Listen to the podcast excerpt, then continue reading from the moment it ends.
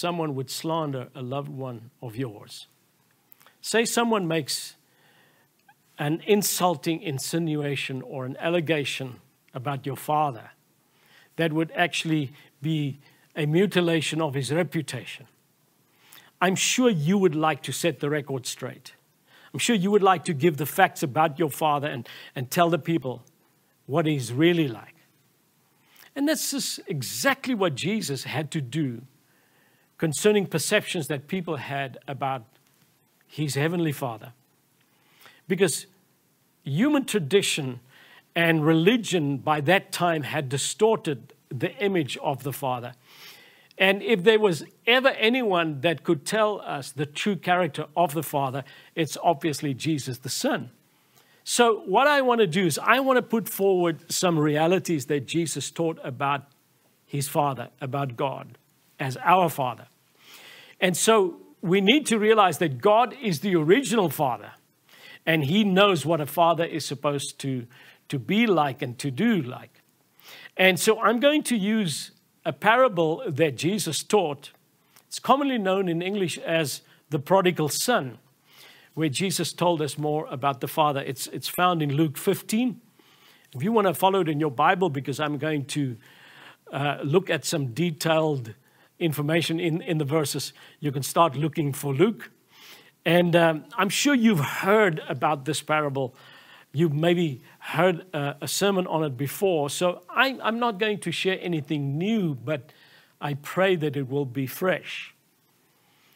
And although Jesus taught this parable 2,000 years ago, we can still identify with it. In, in modern times, we can relate to the story. It's the longest parable recorded in the Gospels. But even though it's the longest, still in, in most English translations, it's made up of about 500 words. So it's, it's a short story and one of the most memorable stories ever told. In fact, it is said that Charles Dickens, the well known 19th century English novelist, called this parable the greatest short story ever written. And it's also uh, purported that uh, the American author Mark Twain uh, had the same opinion. I did a bit of research on this parable, and it was interesting to see how this parable inspired scores of people authors, obviously, preachers, songwriters, poets, playwrights, singers. And, and, and just talking about singers, obviously, many Christian artists recording songs based on or influenced by this parable. But uh, I, I, was interested to see that, that even the Rolling Stones had a song called The Prodigal Son. And uh, more shocking, the heavy metal band Iron Maiden recorded a, a, song titled Prodigal Son. Obviously, their lyrics had nothing to do with the story that Jesus told, but they were still influenced by it.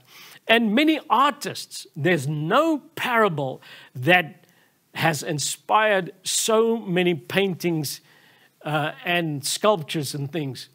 Uh, when I researched, I found about 200 well known artists from about 25 different nationalities that painted or sculpted some scene uh, from this parable. And among, among the famous names are people like Rembrandt van Rijn, the, the Dutch painter, uh, uh, Auguste Rodin, the, the French sculptor, Salvador Dali, the, the Spanish painter. So many people were inspired by, by the story. And traditionally, as I said, the parable is called the prodigal son. Obviously, didn't have a title. Jesus uh, never gave it a title.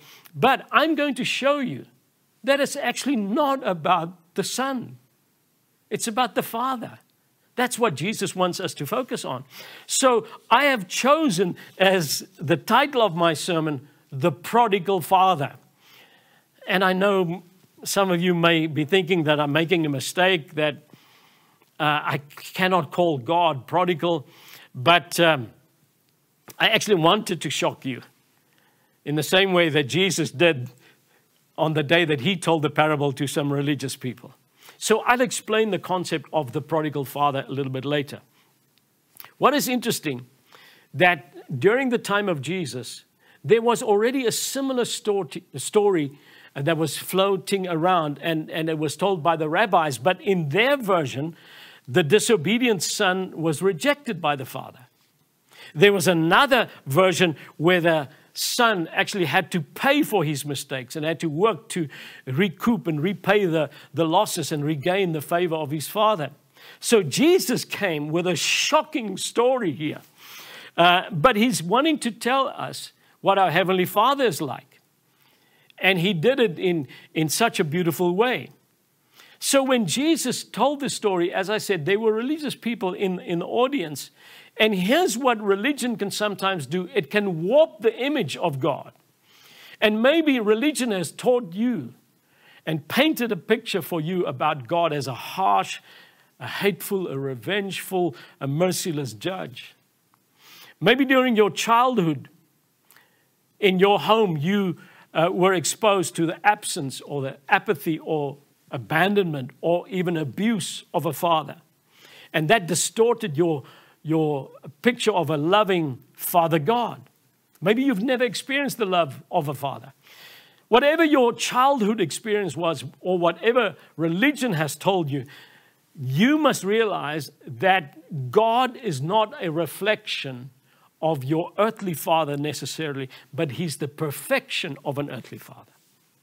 And so, this parable, I believe, can also teach us as parents, as fathers, as mothers, about how we, we should behave towards a, a wayward child. And there's a lot to learn. So let me get to reading this parable and I'm going to go over it quickly, but we will come back to uh, these verses ind- individually as we go along. It's in Luke 15 and from verse 11, and I'm going to read from the English Standard Version.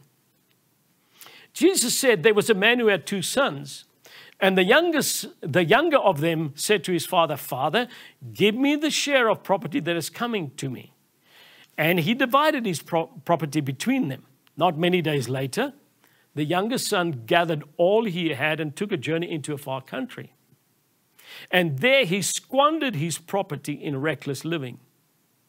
And when he had spent everything, a severe famine arose in that country and he began to be in need. So he went and hired himself out to one of the citizens of that country, who sent him into his field to feed pigs. And he was longing to be fed with the pods that the pigs ate and no one gave him anything.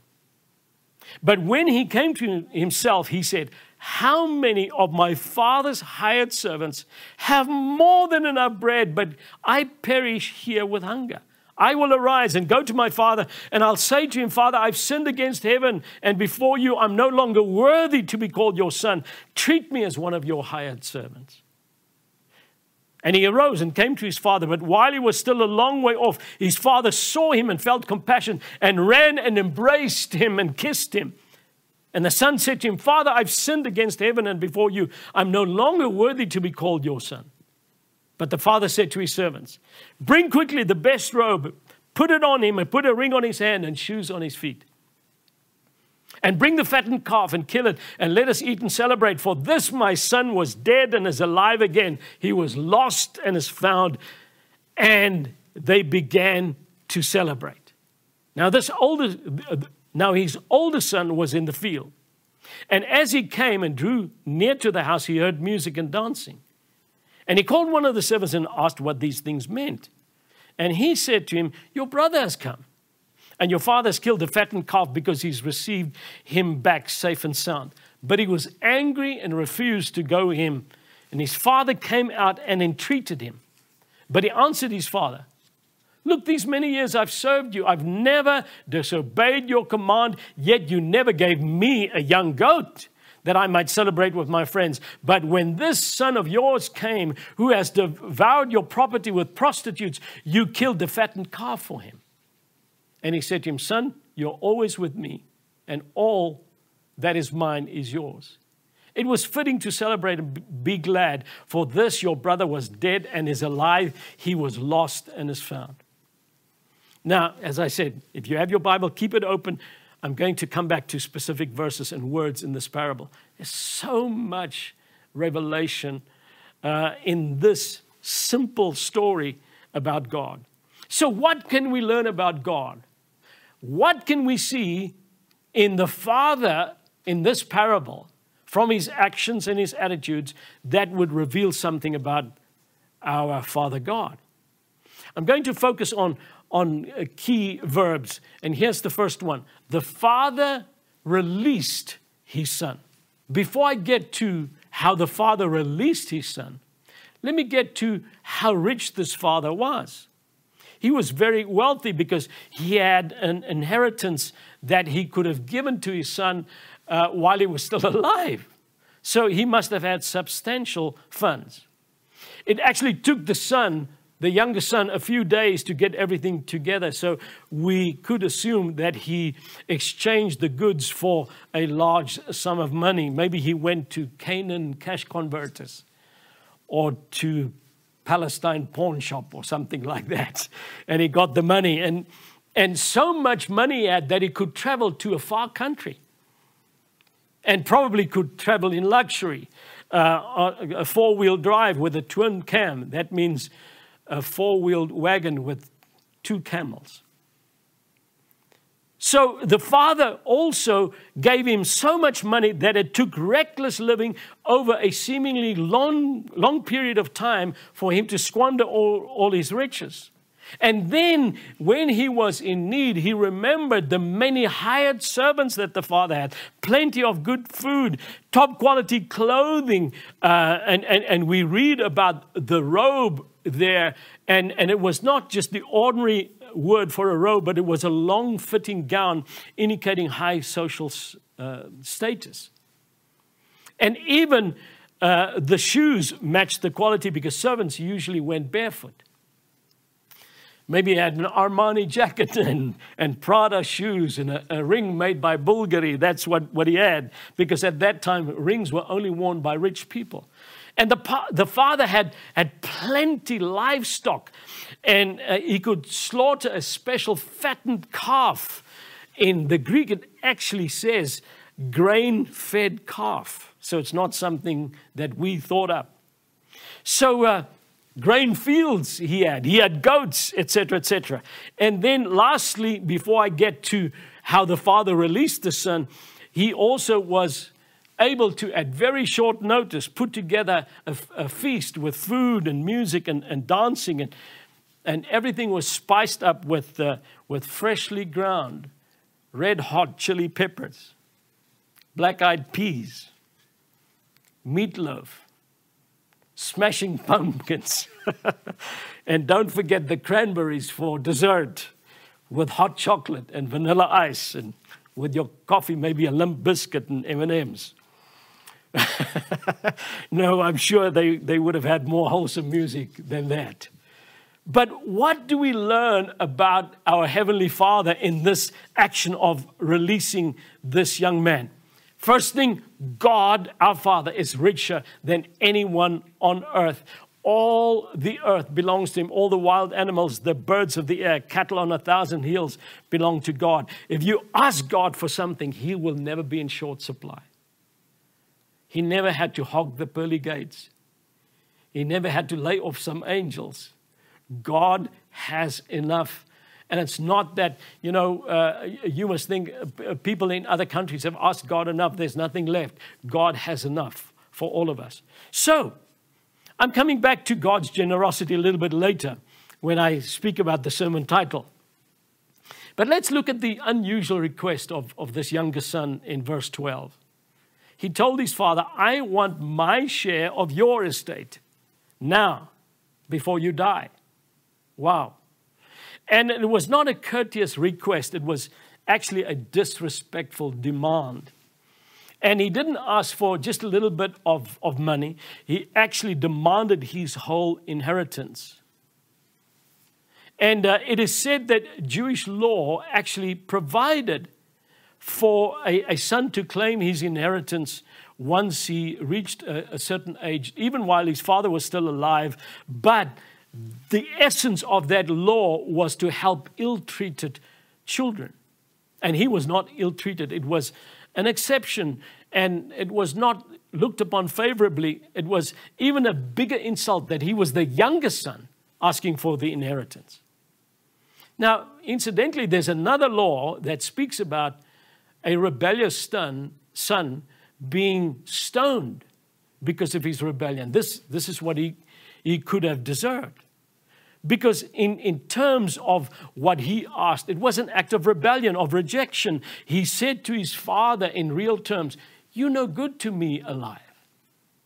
I want what you have right now. Now, something else that is interesting for the son, it was just a inheritance, goods, uh, property. But for the father, it was livelihood because there are two Greek words used in, in, in the Bible here. And um, it says, Father, give me the portion of goods that falls to me. And then it actually says, So he divided to them his livelihood. That's what he worked for. For the son, it was just goods. So, what does Jesus want to teach us about this Heavenly Father? Or our Heavenly Father. God the Father created us. He made us. He blessed us with life, with so many good things. And we are the ones who turned the back, our back on, on the Father. We're the ones who, who, who rebelled, walked away from Him. But here's what Jesus says God loves you so much that He's even given you a free will. And God will never force you to love Him. God will not compel you to stay in fellowship with Him. So if you walk out on God, He will not stop you, but He will not stop loving you. That's the message of this parable. That this father was prepared to release his son because he knew that he loved him. And loving is risky business. If you love your children, my goodness, it's risky. Because when something bad happens in their lives or when they do something bad, you're going to be hurt by that. But it's worth loving them. Don't ever stop loving them. So there's a, there's a lesson here for parents with prodigal children. Keep on loving your rebellious child. Don't give up on them. God kept on loving you. And God knows how you feel, and He honors the hope that you have in your heart. So the father released the son. But then, secondly, the father looked out for his son. Because he was concerned about his son, and with good reason, because the son eventually landed himself in a very bad situation that gradually worsened. So let's look in, in, in more detail how bad the situation became for this younger son.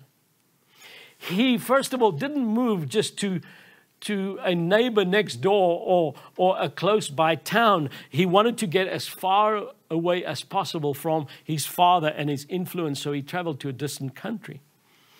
And he then associated himself also with Gentiles who didn't share the beliefs, the values he was taught in his father's house. We are told that he lived a wild life, not what the father wanted for him, and squandered the precious possessions that his father gave him began to be in need while there was abundance in his father's house.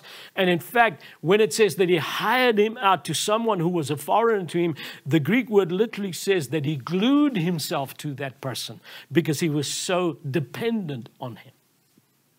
And then he had to to leave his apparent comfortable accommodation in the city and go and work in the fields. And he had to go and do the most menial and mucky of jobs, and that is feeding pigs. And remember, for a Jew, a pig was an unclean animal. What a degrading job for a Jewish young man. And he got to the place where the pig slop actually started looking like dainty delicacies.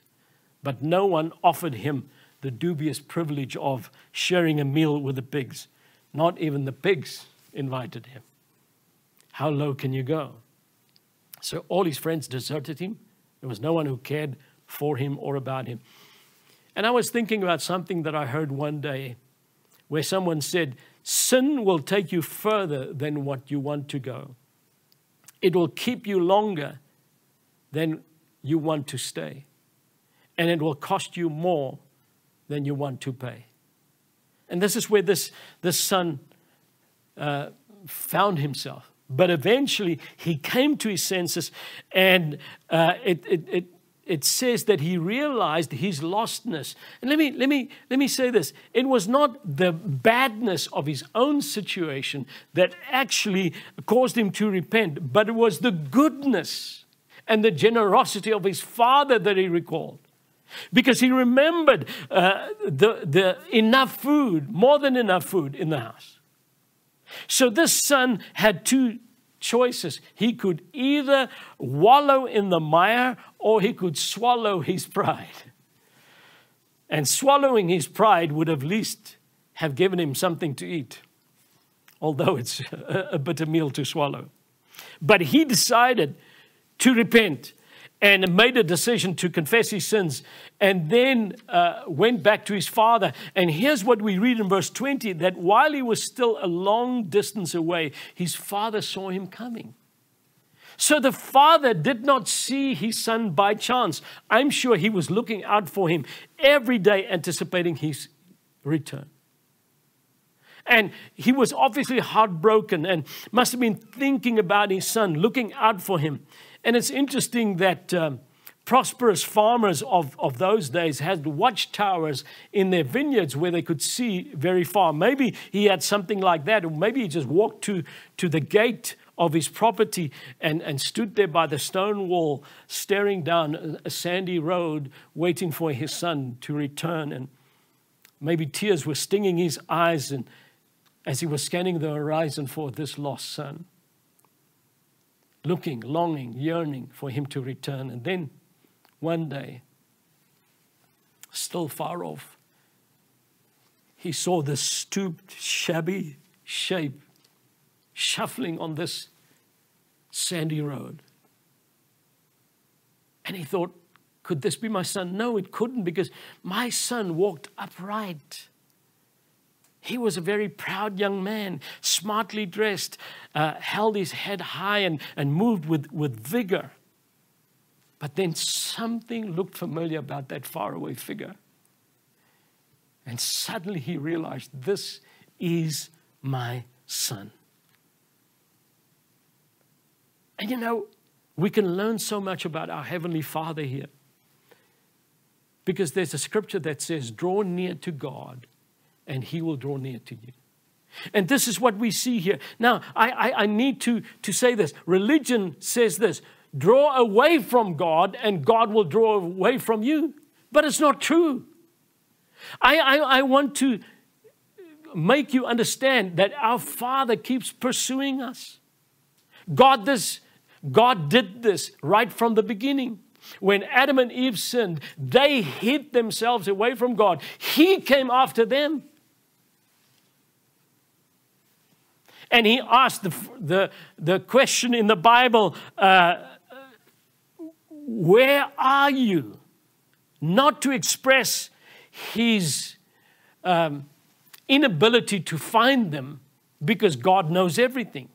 So when God said, Where are you? to Adam and Eve, he expressed his desire for fellowship, for them to return, and gave them an opportunity to repent. So God came and looked for them.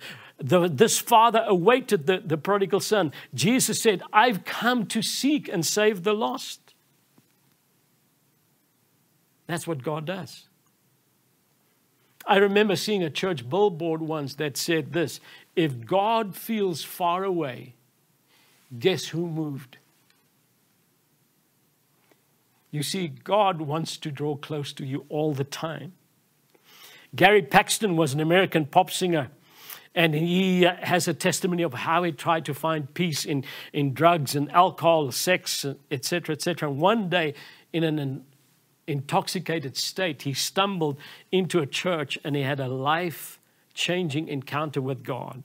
And he wrote this song with this clear message about God. And he said, I've, I tried all these things, but he was there all the time, waiting patiently in line. Wow. God doesn't leave you, He doesn't forsake you, He doesn't give up on you. You know, sometimes we, we, we hear people say, I found God. No, He wasn't lost. You were lost. God's not playing hide and seek with people. Reinhard Bonnke uh, put it this way he said, Christianity is the only religion where God seeks man and not so much man seeking God. So let me speak to you if you have a wayward child. Don't stop looking, loving, longing, hoping, praying. Keep your eyes on the horizon because trust God, they'll come back. Here's the third action of the father. The father felt compassion for his son. It says that when he saw him coming, he was filled with loving pity. And uh, keep in mind, th- this was even before the son had the opportunity to say, I'm sorry. And what does this teach about our Heavenly Father? Our Heavenly Father has compassion on sinners. And don't misunderstand me. I'm not saying that we shouldn't have godly sorrow. It's important because it leads to repentance and ultimately to salvation. But God's grace was in place long before we even pondered on repentance.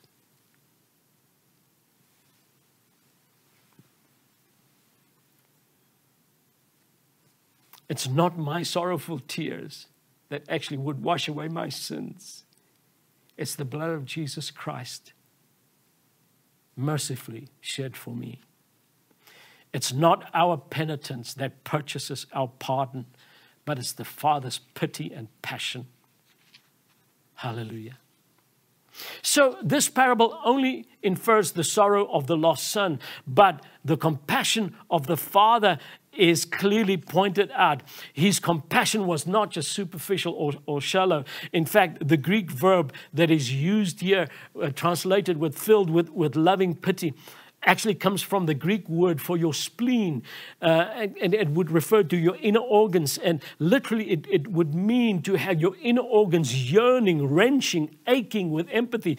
It's, it's like the expressions that we would have in, in English, like it was gut wrenching or it was heartbreaking. This was the kind of compassion that he had for his son. And God is moved with compassion over us. So let me speak to the parents here again. Don't ever lose your compassion for your children. And I like what the Bible says about Jesus. Often it says he was moved with compassion. He did something. Show your, your love. Do something. A next action of the father, number four, the father ran to his son. It says that the father did not wait for him to complete his journey. In verse 20, it says, he ran out towards him. Now, keep in mind that this father could not have been a young man anymore. He was a wealthy man, older, a man of status. At that time in the Middle East, older men didn't run because it was actually not dignified. But here's this old, wealthy, man of status. And I can see him picking up his long garment and not being ashamed and saying, That's my son, and running towards him, casting aside all conventions of proper behavior. And here's what we can learn about our Heavenly Father God is waiting for the wayward to come back and even if you drag your steps towards Him, He will dash towards you. He won't meet you halfway because He'll be there long before you know. And it's so amazing what we read about God here. It's, it's so unconventional to, to religion because God is portrayed as a running God. And I love what Max Lucado says, an American preacher and author. He says, When prodigals trudge up the path, God cannot sit still. Heaven's throne room echoes with the sound of slapping sandals and pounding feet, and angels watch in silence as God embraces his child. You run toward God, and he runs toward you. Wow. So, it is so important to see that, that there is a, an indirect reference here to God running towards us. In the, in the book of Hebrews, when it speaks of the Lord as my helper, the word used there has two components cry and run. When I cry, God runs to my help. That's what he does. And I want to mention uh, uh, two songs here recorded by an American group called Phillips, Craig, and Dean. And interesting, they are all pastors of, of churches. The first song is called When God Ran, and it starts off speaking about how stable God is, how faithful He is, how immovable, immutable He is. And then it says, The only time I ever saw Him run was when He ran to me. And then there's another beautiful song called Mercy Came Running. And the chorus goes like this Mercy came running like a prisoner set free, past all my failures to the point of my need. When the sin that I carried was all I could see, and when I could not reach mercy, mercy came running to me. That's what the Father does. Here's the next action that we read about in this parable. Number five, the father embraced and kissed his son. And, and in the Greek, it actually says he fell on his neck. And it was not just an embrace or a hug, but it was actually a throwing of his arms around the son's neck. Now remember that this son came back from looking after the pigs. What did he smell of? Guess. No, not guess probably some other fragrance. Maybe a fragrance produced by Hugo Boss or Pico Rabanne or Jean Paul Gruntier or Empocchio Armani. Maybe Dolce and Gabbana or Tommy Hilfiger. Or maybe it was Calvin Swine. Now, I, I, I, hope you will, you, that'll stick in your, in your memory. The son was still stinking of the pigs and their smelly slop and muck. But the father didn't say to him, Go clean yourself up first. He hugged him, he accepted him as he was because the father's love would actually cleanse him. And he also kissed him. And here's something interesting. Uh, uh, uh, uh, the word that is used here for, for kissing is actually a word that means intensive, much kissing, fervent kissing, again and again. And this is what, what happened. The father smothered his son with kisses. And here's what Jesus wants to teach us our Heavenly Father is not just running towards us, He's not just a runner, He's a hugger, He's a kisser. And He wants to show His love towards you. Again, parents, embrace your children with your love. Action number six the father forgave and restored the son. If you read here from verse 17 onwards, the, the lost son uh, thought carefully and rehearsed his speech that he would give his father. He would say to him, uh, I've sinned. I'm no longer to be called your, your son. And here is what the father did. Before he could finish his rehearsed speech, before he could say, I do not deserve to be your son, the father said, Welcome back. And he gave him four gifts. And listen to this he took away his uh, shame and ignominy by dressing him with a robe of dignity. He removed his poverty by presenting him with a ring of prosperity. He changed his slavery by giving him shoes of liberty. And he ended his misery by giving him the feast of ecstasy. What abundant, excessive mercy. Now, I need to come back to the title, The Prodigal Father. What does the English word prodigal mean? Over years, it's become a word that is only used in Christian circles. And even among believers, there's not a, pro, a, a, proper understanding of this word because they think it means lost or, or wayward or, or rebellious. And, and it says in verse 13 here that he wasted his possessions with prodigal living. But here's the Greek word it not only has a negative meaning, it also has a positive meaning because prodigal could mean excessive, extravagant, abundant. Now, obviously, it described the lavish lifestyle of the Son, but I want you to see that the Father was lavish with his love, totally unselfish and unconditional. And here's what it teaches us about our Heavenly Father He loves you with a lavish love, He wants to pour it on you. And let us follow His example. Let's do the same towards our children, even if they go astray. The last thing that I want to point out here is number seven the father rejoiced over the son because he said, Let's have a feast, let's celebrate. And uh, he didn't say, Let's have a meal, he said, Let's have a feast. And it must have been such an enthusiastic celebration. It says, when the older son came close to the house, he not only heard music, it says he heard dancing. So they were dancing hard. It was quite a celebration, quite a party. And the older son didn't want to join in the festivities. He was angry, he was, he was jealous, he was envious. Everybody was glad that the, that the lost son returned, except for two the oldest son and the fattened calf. But everybody else rejoiced. And what do we learn about God, our Heavenly Father? God rejoices over sinners that repent. God loves sinners. And we should have the same attitude. Don't get religious. We should be happy when someone receives Jesus. Doesn't matter what their past was. And it's interesting that in the trilogy of parables in Luke 15, the if I can call them the lost sheep, the lost coin, and the, and the lost son, all of them ended with rejoicing.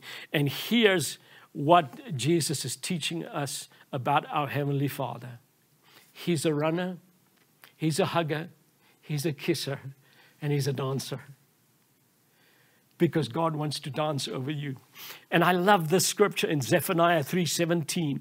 It says, The Lord your God in your midst, the mighty one, will save. He will rejoice over you with gladness. He will quiet you with his love. He'll rejoice over you with singing. And one of the words used here literally means to spin around under the influence of a forceful emotion of joy. So I can see God dancing. And he, he sings and rejoices over you. Let's do the same with our children. I want to conclude by saying it's interesting that in this parable, we're not told how the story ended.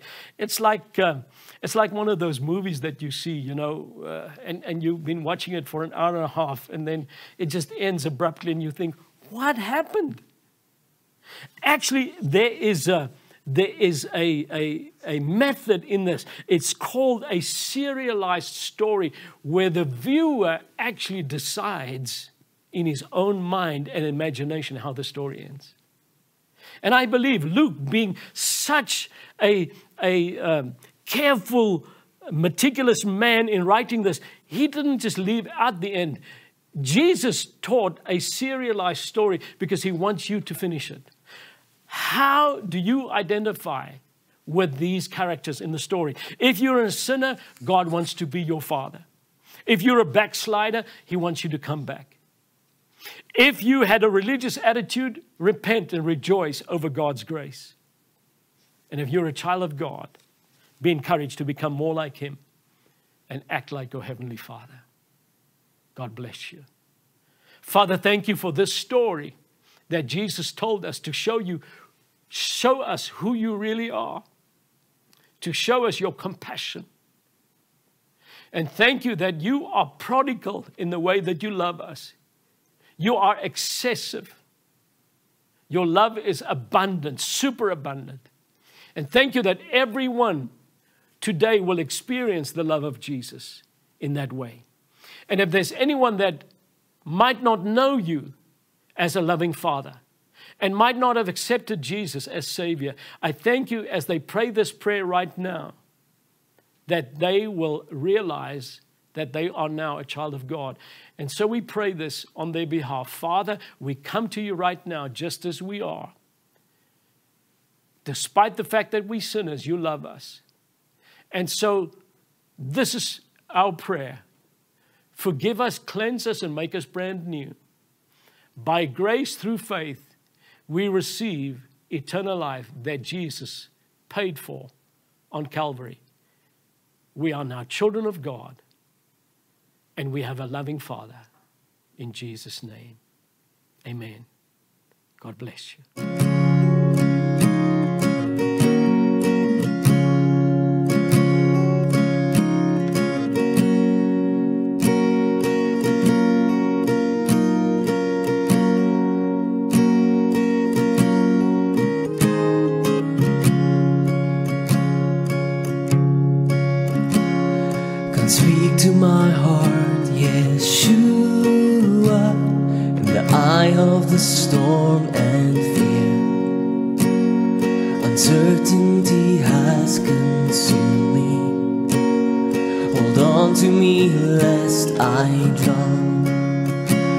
Your words that can silence storms, Lord. Your words that uplift and brings me new hope. Come speak to my heart, Yeshua. Restore your sweet peace in me. Come speak to my heart, Yeshua. I'll find rest under your wings. For you give my soul a shelter. You wipe all my tears away. Your words that can heal my sadness. Your words filled with kind compassion and warmth. And speak to my heart, Yeshua. Presence is filled with peace.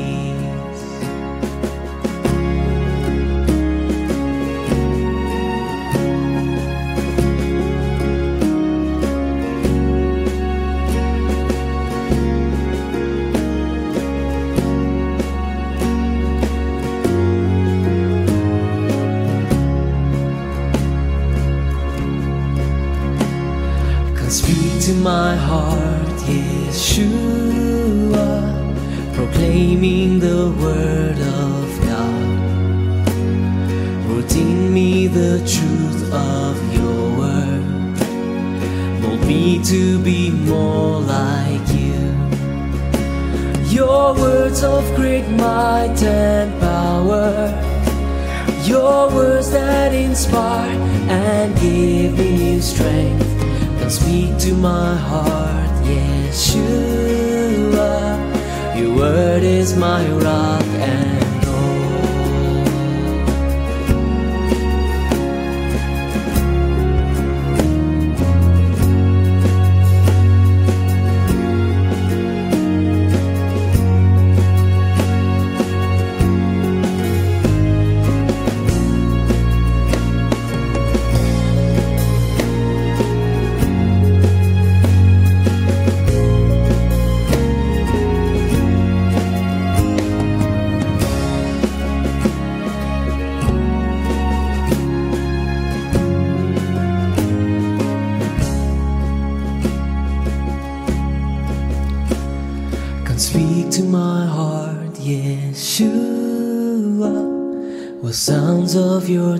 gentle voice. Come search me and know my heart, Lord. Help me that I can obey, that I may rejoice in your love. Surrender to all your mercy and grace. Come speak to my heart, Yeshua. Teach me with your gentle voice that I may rejoice in your love. Surrender to all your mercy and grace. God, speak to my heart, Yeshua. Teach me with your gentle voice.